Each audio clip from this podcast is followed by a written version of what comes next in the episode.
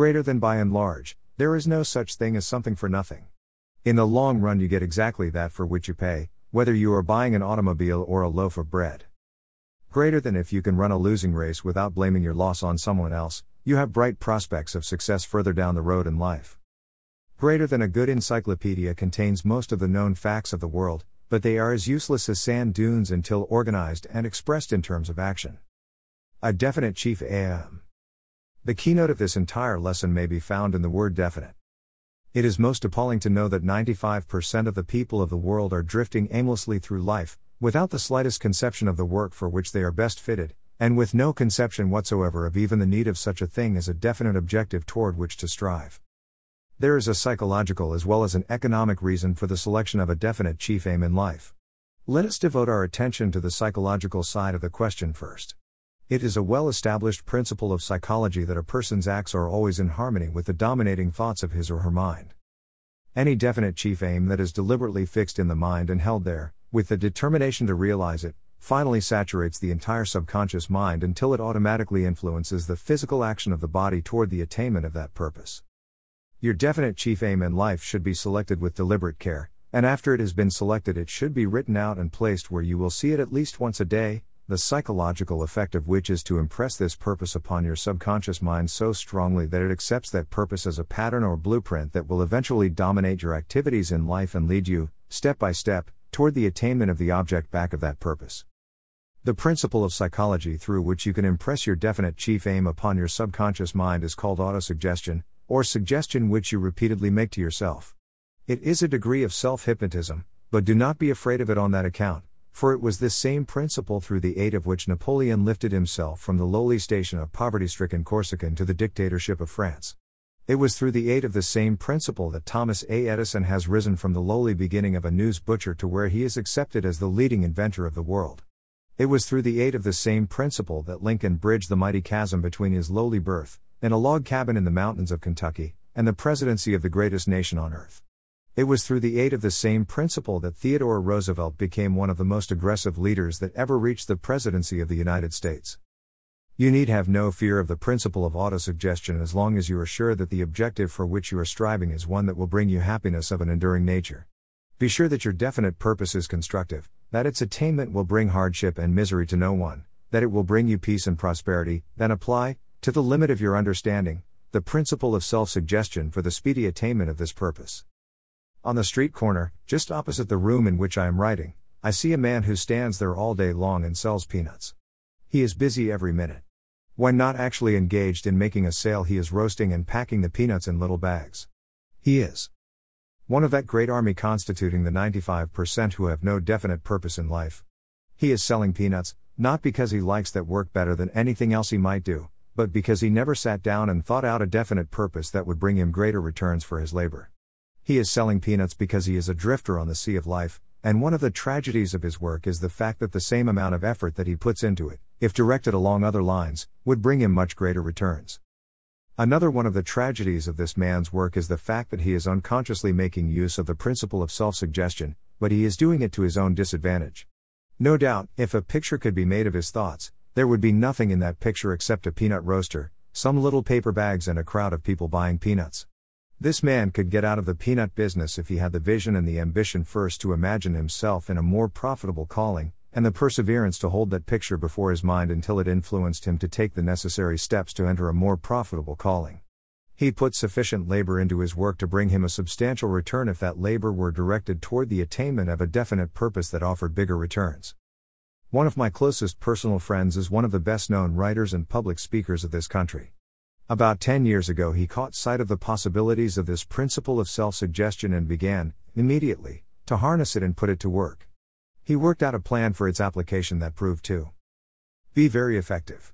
At that time, he was neither a writer nor a speaker. Each night, just before going to sleep, he would shut his eyes and see, in his imagination, a long council table at which he placed, in his imagination, certain well known men whose characteristics he wished to absorb into his own personality. At the end of the table he placed Lincoln, and on either side of the table he placed Napoleon Washington, Emerson, and Elbert Hubbard. He then proceeded to talk to these imaginary figures that he had seated at his imaginary council table something after this manner Mr. Lincoln, I desire to build in my own character those qualities of patience and fairness toward all mankind and the keen sense of humor which were your outstanding characteristics. I need these qualities and I shall not be contented until I have developed them. Mr. Washington, I desire to build in my own character those qualities of patriotism and self sacrifice and leadership which were your outstanding characteristics. Mr. Emerson, I desire to build in my own character those qualities of vision and the ability to interpret the laws of nature as written in the rocks of prison walls and growing trees and flowing brooks and growing flowers and the faces of little children, which were your outstanding characteristics. Napoleon, I desire to build in my own character those qualities of self reliance and the strategic ability to master obstacles and profit by mistakes and develop strength out of defeat, which were your outstanding characteristics. Mr. Hubbard, I desire to develop the ability to equal and even to excel the ability that you possessed with which to express yourself in clear, concise, and forceful language. Night after night, for many months, this man saw these men seated around that imaginary council table until finally he had imprinted their outstanding characteristics upon his own subconscious mind so clearly that he began to develop a personality which was a composite of their personalities. The subconscious mind may be likened to a magnet, and when it has been vitalized and thoroughly saturated with any definite purpose, it has a decided tendency to attract all that is necessary for the fulfillment of that purpose. Like attracts like, and you may see evidence of this law in every blade of grass and every growing tree. The acorn attracts from the soil and the air the necessary materials out of which to grow an oak tree. It never grows a tree that is part oak and part poplar. Every grain of wheat that is planted in the soil attracts the materials out of which to grow a stalk of wheat. It never makes a mistake and grows both oats and wheat on the same stalk. And men are subject, also, to this same law of attraction. Go into any cheap boarding house district in any city and there you will find people of the same general trend of mind associated together. On the other hand, Go into any prosperous community and there you will find people of the same general tendencies associated together. Men who are successful always seek the company of others who are successful, while men who are on the ragged side of life always seek the company of those who are in similar circumstances. Misery loves company. Water seeks its level with no finer certainty than man seeks the company of those who occupy his own general status financially and mentally. A professor of Yale University and an illiterate hobo have nothing in common. They would be miserable if thrown together for any great length of time. Oil and water will mix as readily as will men who have nothing in common. All of which leads up to this statement that you will attract to you people who harmonize with your own philosophy of life, whether you wish it or not. This being true, can you not see the importance of vitalizing your mind with a definite chief aim that will attract to you people who will be of help to you and not a hindrance? Suppose your definite chief aim is far above your present station in life. What of it?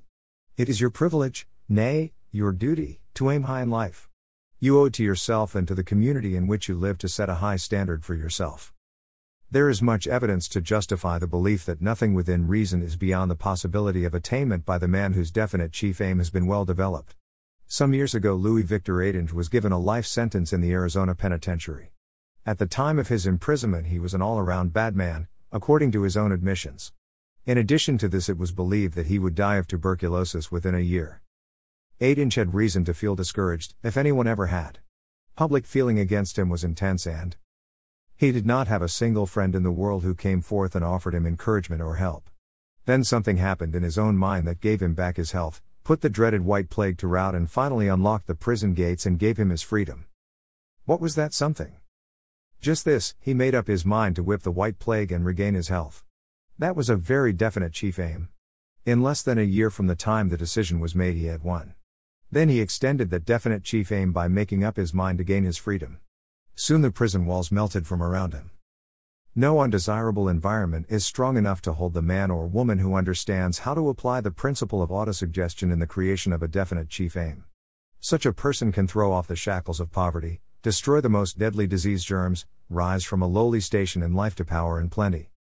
All great leaders base their leadership upon a definite chief aim. Followers are willing followers when they know that their leader is a person with a definite chief aim who has the courage to back up that purpose with action. Even a balky horse knows when a driver with a definite chief aim takes hold of the reins and yields to that driver. When a man with a definite chief aim starts through a crowd, everybody stands aside and makes a way for him. But let a man hesitate and show by his actions that he is not sure which way he wants to go, and the crowd will step all over his toes and refuse to budge an inch out of his way. Nowhere is the lack of a definite chief aim more noticeable or more detrimental than it is in the relationship between parent and child. Children sense very quickly the wavering attitude of their parents and take advantage of that attitude quite freely. It is the same all through life men with a definite chief aim command respect and attention at all times. So much for the psychological viewpoint of a definite purpose. Let us now turn to the economic side of the question. If a steamship lost its rudder, in mid ocean, and began circling around, it would soon exhaust its fuel supply without reaching shore, despite the fact that it would use up enough energy to carry it to shore and back several times. The man who labors without a definite purpose that is backed up by a definite plan for its attainment resembles the ship that has lost its rudder. Hard labor and good intentions are not sufficient to carry a man through to success, for how may a man be sure that he has attained success unless he has established in his mind some definite object that he wishes? Every well built house started in the form of a definite purpose plus a definite plan in the nature of a set of blueprints. Imagine what would happen if one tried to build a house by the haphazard method, without plans. Workmen would be in each other's way, building material would be piled all over the lot before the foundation was completed, and everybody on the job would have a different notion as to how the house ought to be built. Result chaos and misunderstandings and costs that would be prohibitive. Yet, had you ever stopped to think that most people finish school, take up employment, or enter a trade or profession without the slightest conception of anything that even remotely resembles a definite purpose or a definite plan? In view of the fact that science has provided reasonably accurate ways and means of analyzing character and determining the life work for which people are best fitted, does it not seem a modern tragedy that 95% of the adult population of the world is made up of men and women who are failures because they have not found their proper niches in the world's work? If success depends upon power, and if power is organized effort, and if the first step in the direction of organization is a definite purpose, then one may easily see why such a purpose is essential. Until a man selects a definite purpose in life, he dissipates his energies and spreads his thoughts over so many subjects and in so many different directions that they lead not to power, but to indecision and weakness. With the aid of a small reading glass, you can teach yourself a great lesson on the value of organized effort. Through the use of such a glass, you can focus the sun rays on a definite spot so strongly that they will bum a hole through a plank. Remove the glass, which represents the definite purpose, and the same rays of Sunday may shine on that same plank for a million years without burning it. A thousand electric dry batteries, when properly organized and connected together with wires, will produce enough power to run a good sized piece of machinery for several hours, but take those same cells singly, disconnected, and not one of them would exert enough energy to turn the machinery over once. The faculties of your mind might properly be likened to those dry cells. When you organize your faculties, according to the plan laid down in the 16 lessons of this reading course on the law of success, and direct them toward the attainment of a definite purpose in life, you then take advantage of the cooperative or accumulative principle out of which power is developed which is called organized effort. Andrew Carnegie's advice was this place all your eggs in one basket and then watch the basket to see that no one kicks it over. By that advice, he meant, of course, that we should not dissipate any of our energies by engaging in sidelines. Carnegie was a sound economist and he knew that most men would do well if they so harnessed and directed their energies that some one thing would be done well. When the plan back of this reading course was first born, I remember taking the first manuscript to a professor of the University of Texas, and in a spirit of enthusiasm, I suggested to him that I had discovered a principle that would be of aid to me in every public speech I delivered thereafter, because I would be better prepared to organize and marshal my thoughts. He looked at the outline of the 15 points for a few minutes, then turned to me and said, Yes, your discovery is going to help you make better speeches, but that is not all it will do. It will help you become a more effective writer, for I have noticed in your previous writings a tendency to scatter your thoughts. For instance, if you started to describe a beautiful mountain yonder in the distance, you would be apt to sidetrack your description by calling attention to a beautiful bed of wildflowers, or a running brook, or a singing bird, detouring here and there, zigzag fashion, before finally arriving at the proper point from which to view the mountain. In the future, you are going to find it much less difficult to describe an object, whether you are speaking or writing, because your 15 points represent the very foundation of organization. A man who had no legs once met a man who was blind. To prove conclusively that the lame man was a man of vision, he proposed to the blind man that they form an alliance that would be of great benefit to both. You let me climb upon your back, said he to the blind man, then I will use your legs and you may use my eyes. Between the two of us, we will get along more rapidly. Out of allied effort comes greater power. This is a point that is worthy of much repetition, because it forms one of the most important parts of the foundation of this reading course. The great fortunes of the world have been accumulated through the use of this principle of allied effort. That which one man can accomplish single handed, during an entire lifetime, is but meager at best, no matter how well organized that man may be, but that which one man may accomplish through the principle of alliance with other men is practically without limitation. That mastermind to which Carnegie referred during my interview with him was made up of more than a score of minds. In that group were men of practically every temperament and inclination. Each man was there to play a certain part and he did nothing else. There was perfect understanding and teamwork between these men.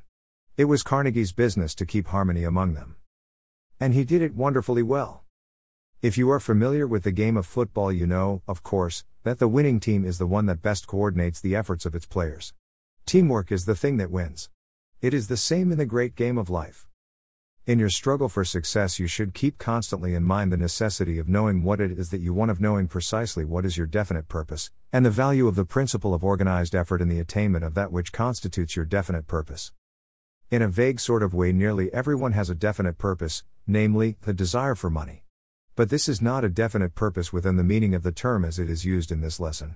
Before your purpose could be considered definite, even though that purpose were the accumulation of money, you would have to reach a decision as to the precise method through which you intend to accumulate that money. It would be insufficient for you to say that you would make money by going into some sort of business. You would have to decide just what line of business. You would also have to decide just where you would locate. You would also have to decide the business policies under which you would conduct your business. In answering the question, What is your definite purpose in life? that appears in the questionnaire, which I have used for the analysis of more than 16,000 people, many answered about as follows. My definite purpose in life is to be of as much service to the world as possible and earn a good living. That answer is about as definite as a frog's conception of the size of the universe is accurate. The object of this lesson is not to inform you as to what your life work should be, for indeed this could be done with accuracy only after you had been completely analyzed, but it is intended as a means of impressing upon your mind a clear conception of the value of a definite purpose of some nature, and of the value of understanding the principle of organized effort as a means of attaining the necessary power with which to materialize your definite purpose. Careful observation of the business philosophy of more than 100 men and women who have attained outstanding success in their respective callings disclosed the fact that each was a person of prompt and definite decision. The habit of working with a definite chief aim will breed in you the habit of prompt decision, and this habit will come to your aid in all that you do. Moreover, the habit of working with a definite chief aim will help you to concentrate all your attention on any given task until you have mastered it. Concentration of effort and the habit of working with a definite chief aim are two of the essential factors in success which are always found together. One leads to the other. The best known successful businessmen were all men of prompt decision who worked always with one main, outstanding purpose as their chief aim. Some notable examples are as follows Woolworth chose, as his definite chief aim, the belting of America with a chain of 5 and 10 cent stores, and concentrated his mind upon this one task until he made it and it made him. Wrigley concentrated his mind on the production and sale of a 5 cent package of chewing gum and turned this one idea into millions of dollars. Edison concentrated upon the work of harmonizing natural laws and made his efforts uncover more useful inventions than any other man who ever lived. Henry L. Doherty concentrated upon the building and operation of public utility plants and made himself a multimillionaire. Ingersoll concentrated on a dollar watch and girdled the earth with tickers and made this one idea yield him a fortune. Statler concentrated on home like hotel service and made himself wealthy as well as useful to millions of people who use his service. Edwin C. Barnes concentrated on the sale of Edison dictating machines and retired, while still a young man, with more money than he needs. Woodrow Wilson concentrated his mind on the White House for 25 years and became its chief tenant, thanks to his knowledge of the value of sticking to a definite chief aim. Lincoln concentrated his mind on freeing the slaves and became our greatest American president while doing it. Martin W. Littleton heard a speech which filled him with the desire to become a great lawyer, concentrated his mind on that one aim, and is now said to be the most successful lawyer in America, whose fees for a single case seldom fall below $50,000. Rockefeller concentrated on oil and became the richest man of his generation. Ford concentrated on flivvers and made himself the richest and most powerful man who ever lived. Carnegie concentrated on steel and made his efforts build a great fortune and plastered his name on public libraries throughout America. Gillette concentrated on a safety razor, gave the entire world a close shave, and made himself a multimillionaire.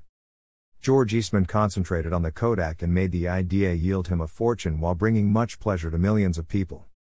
Russell Conwell concentrated on one simple lecture, Acres of Diamonds, and made the idea yield more than $6 million. Hearst concentrated on sensational newspapers and made the idea worth millions of dollars. Helen Keller concentrated on learning to speak, and, despite the fact that she was deaf, dumb, and blind, realized her definite chief aim. John H. Patterson concentrated on cash registers and made himself rich and others careful. The late Kaiser of Germany concentrated on war and got a big dose of it, let us not forget the fact. Fleischmann concentrated on the humble little cake of yeast and made things hump themselves all over. The world. Marshall Field concentrated on the world's greatest retail store and lo. It rose before him, a reality. Philip Armour concentrated on the butchering business and established a great industry, as well as a big fortune. Greater than anyone can start, but only the thoroughbred will finish. Millions of people are concentrating, daily, on poverty and failure and getting both in overabundance. Wright brothers concentrated on the airplane and mastered the air. Pullman concentrated on the sleeping car and the idea made him rich and millions of people comfortable in travel. The Anti Saloon League concentrated on the Prohibition Amendment and, whether for better or worse, made it a reality. Thus, it will be seen that all who succeed work with some definite, outstanding aim as the object of their labors. There is some one thing that you can do better than anyone else in the world could do it. Search until you find out what this particular line of endeavor is, make it the object of your definite chief aim, and then organize all of your forces and attack it with the belief that you are going to win. In your search for the work for which you are best fitted, it will be well if you bear in mind the fact that you will most likely attain the greatest success by finding out what work you like best, for it is a well known fact that a man generally best succeeds in the particular line of endeavor into which he can throw his whole heart and soul. Let us go back, for the sake of clarity and emphasis, to the psychological principles upon which this lesson is founded, because it will mean a loss that you can ill afford if you fail to grasp the real reason for establishing a definite chief aim in your mind.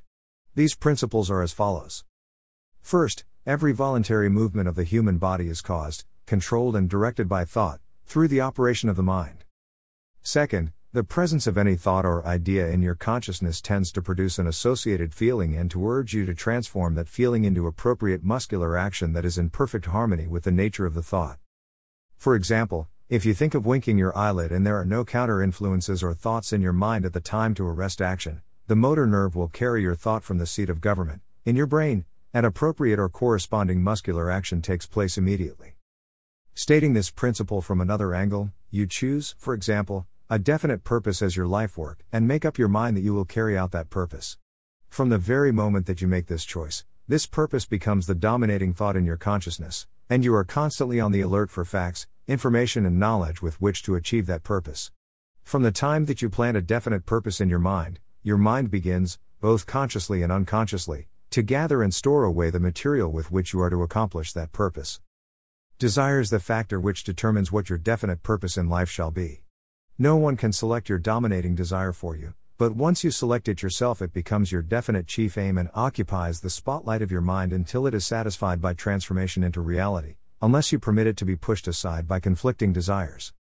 To emphasize the principle that I am here trying to make clear, I believe it not unreasonable to suggest that to be sure of successful achievement, one's definite chief aim in life should be backed up with a burning desire for its achievement. I have noticed that boys and girls who enter college and pay their way through by working seem to get more out of their schooling than do those whose expenses are paid for them. The secret of this may be found in the fact that those who are willing to work their way through are blessed with a burning desire for education, and such a desire, if the object of the desire is within reason, is practically sure of realization. Science has established, beyond the slightest room for doubt, that through the principle of autosuggestion, any deeply rooted desire saturates the entire body and mind with the nature of the desire and literally transforms the mind into a powerful magnet that will attract the object of the desire, if it be within reason. For the enlightenment of those who might not properly interpret the meaning of this statement, I will endeavor to state this principle in another way. For example, merely desiring an automobile will not cause that automobile to come rolling in, but, if there is a burning desire for an automobile, that desire will lead to the appropriate action through which an automobile may be paid for. Merely desiring freedom would never release a man who was confined in prison if it were not sufficiently strong to cause him to do something to entitle himself to freedom. These are the steps leading from desire to fulfillment first the burning desire, then the crystallization of that desire into a definite purpose, then sufficient appropriate action to achieve that purpose. Remember that these three steps are always necessary to ensure success.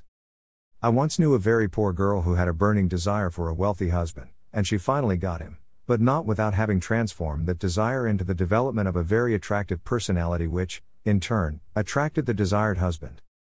I once had a burning desire to be able to analyze character accurately, and that desire was so persistent and so deeply seated that it practically drove me into 10 years of research and study of men and women. George S. Parker makes one of the best fountain pens in the world, and despite the fact that his business is conducted from the little city of Janesville, Wisconsin, he has spread his product all the way around the globe and he has his pen on sale in every civilized country in the world. More than 20 years ago, Mr. Parker's definite purpose was established in his mind, and that purpose was to produce the best fountain pen that money could buy. He backed that purpose with a burning desire for its realization, and if you carry a fountain pen, the chances are that you have evidence in your own possession that it has brought him abundant success. You are a contractor and builder, and, like men who build houses out of mere wood and brick and steel, you must draw up a set of plans after which to shape your success building. You are living in a wonderful age, when the materials that go into success are plentiful and cheap. You have at your disposal, in the archives of the public libraries, the carefully compiled results of 2,000 years of research covering practically every possible line of endeavor in which one would wish to engage. If you would become a preacher, you have at hand the entire history of what has been learned by men who have preceded you in this field. If you would become a mechanic, you have at hand the entire history of the inventions of machines and the discovery and usages of metals and things metallic in nature. If you would become a lawyer, you have at your disposal the entire history of law procedure. Through the Department of Agriculture, at Washington, you have at your disposal all that has been learned about farming and agriculture, where you may use it should you wish to find your life work in this field. The world was never so resplendent with opportunity as it is today. On every hand, there is an ever increasing demand for the services of the man or the woman who makes a better mousetrap, or performs better stenographic service, or preaches a better sermon, or digs a better ditch, or runs a more accommodating bank. This lesson will not be completed until you shall have made your choice as to what your definite chief aim in life is to be, and then recorded a description of that purpose in writing and placed it where you may see it every morning when you arise and every night when you retire. Procrastination is but why preach about it? You know that you are the hewer of your own wood and the drawer of your own water and the shaper of your own definite chief aim in life, therefore, why dwell upon that which you already know? A definite purpose is something that you must create for yourself. No one else will create it for you and it will not create itself. What are you going to do about it? And when? And how? Greater than every line a man writes, and every act in which he indulges, and every word he utters serves as unescapable evidence of the nature of that which is deeply embedded in his own heart, a confession that he cannot disavow. Start now to analyze your desires and find out what it is that you wish, then make up your mind to get it. Lesson 3 will point out to you the next step and show you how to proceed. Nothing is left to chance in this reading course. Every step is marked plainly. Your part is to follow the directions until you arrive at your destination, which is represented by your definite chief aim.